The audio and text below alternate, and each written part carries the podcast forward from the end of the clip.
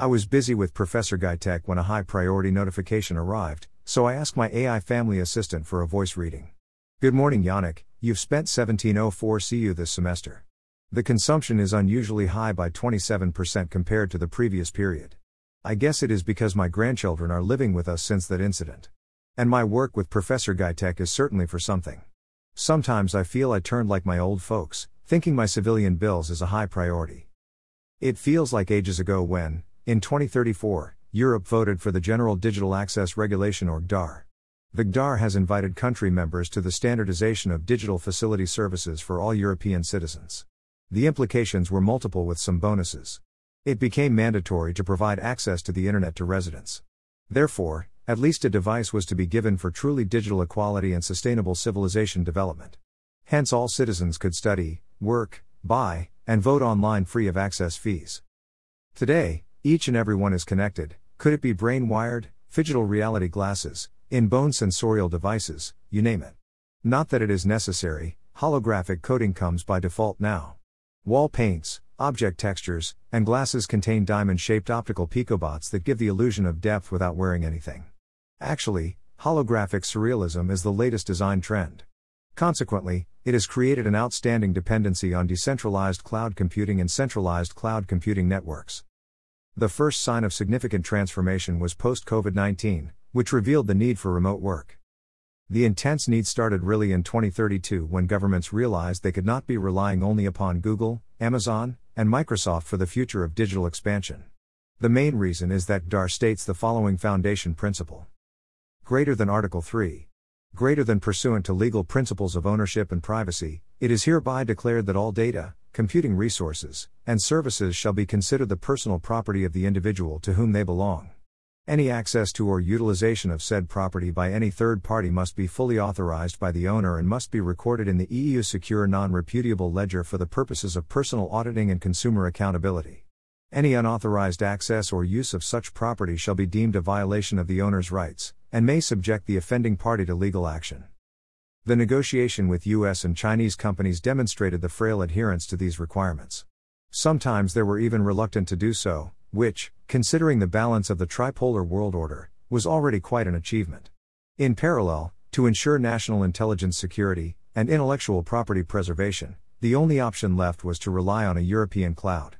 This is when Gaia X also became a so called superunicorn company, switching from a federated cloud project to a single organization of a new kind, a European company, managed like a private company, with an obligation of result, but publicly owned by all state members, and, that's a first, explicitly owned by the people. As a result, Gaia X became Athena, and Octave Klaba, the founder of OVH Cloud, its CEO. What made it truly unique was the redistribution of benefits to the population, indirectly, of course, but still, the business model was innovative, sustainable, and fair to citizens. The only thing you need to get started is your wallet. During the same period, a new kind of trade exchange has been created the EU Sovereign Trade Exchange, where only state citizens could buy and sell Athena shares and computing units tokens, CU. The latter serves as the foundation for receiving your free volume of TPU to satisfy your basic need as an individual and to extend the growth of enterprises based on how citizen wishes to invest in their business expansion. The real benefit and the paradigm shift, at least for me, was computing becoming a utility resource like electricity and water. It changed everything. First, cloud providers became producers of CUs. Considering international diplomacy with New Americas, BRICS, and the Great African Union, the leading cloud providers such as Microsoft Azure, Amazon Web Service, Google Cloud Platform, Netflix Entertainment Cloud, Alibaba Cloud, Africa Data Centers, and FNITI were considered first class cloud producers in the European Union. Secondly, individuals can be CU providers when they have devices and servers producing more computing units than they consume. Nowadays, cloudfluencers are the real deal. Thirdly, all dwellings, devices, appliances, were by default connected to your D home network, which is your dedicated network for privacy compliance. In 2034, the first GDAR amendment was issued in Luxembourg, where it forced all new construction and existing construction to incorporate a pluggable D home network. Thus, the civil architecture standards and IT digital standards were upgraded and propagated throughout Europe. As a consequence, private to public internet gateways were included in all housing plans by design. Fourthly, connection to the internet is also included.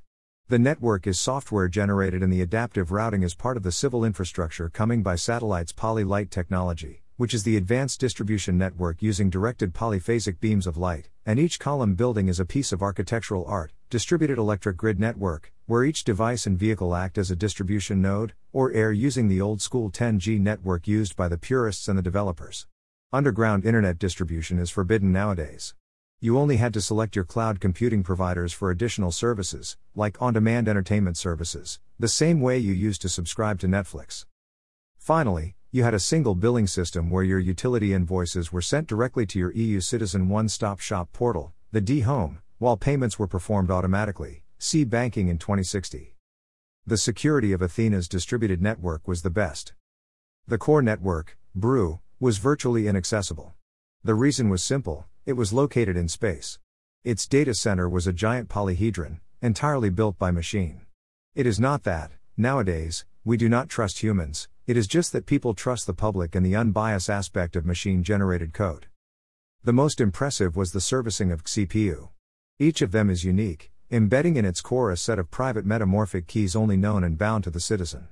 Then, the CPU is printed on demand inside BRU Autonomous Factory.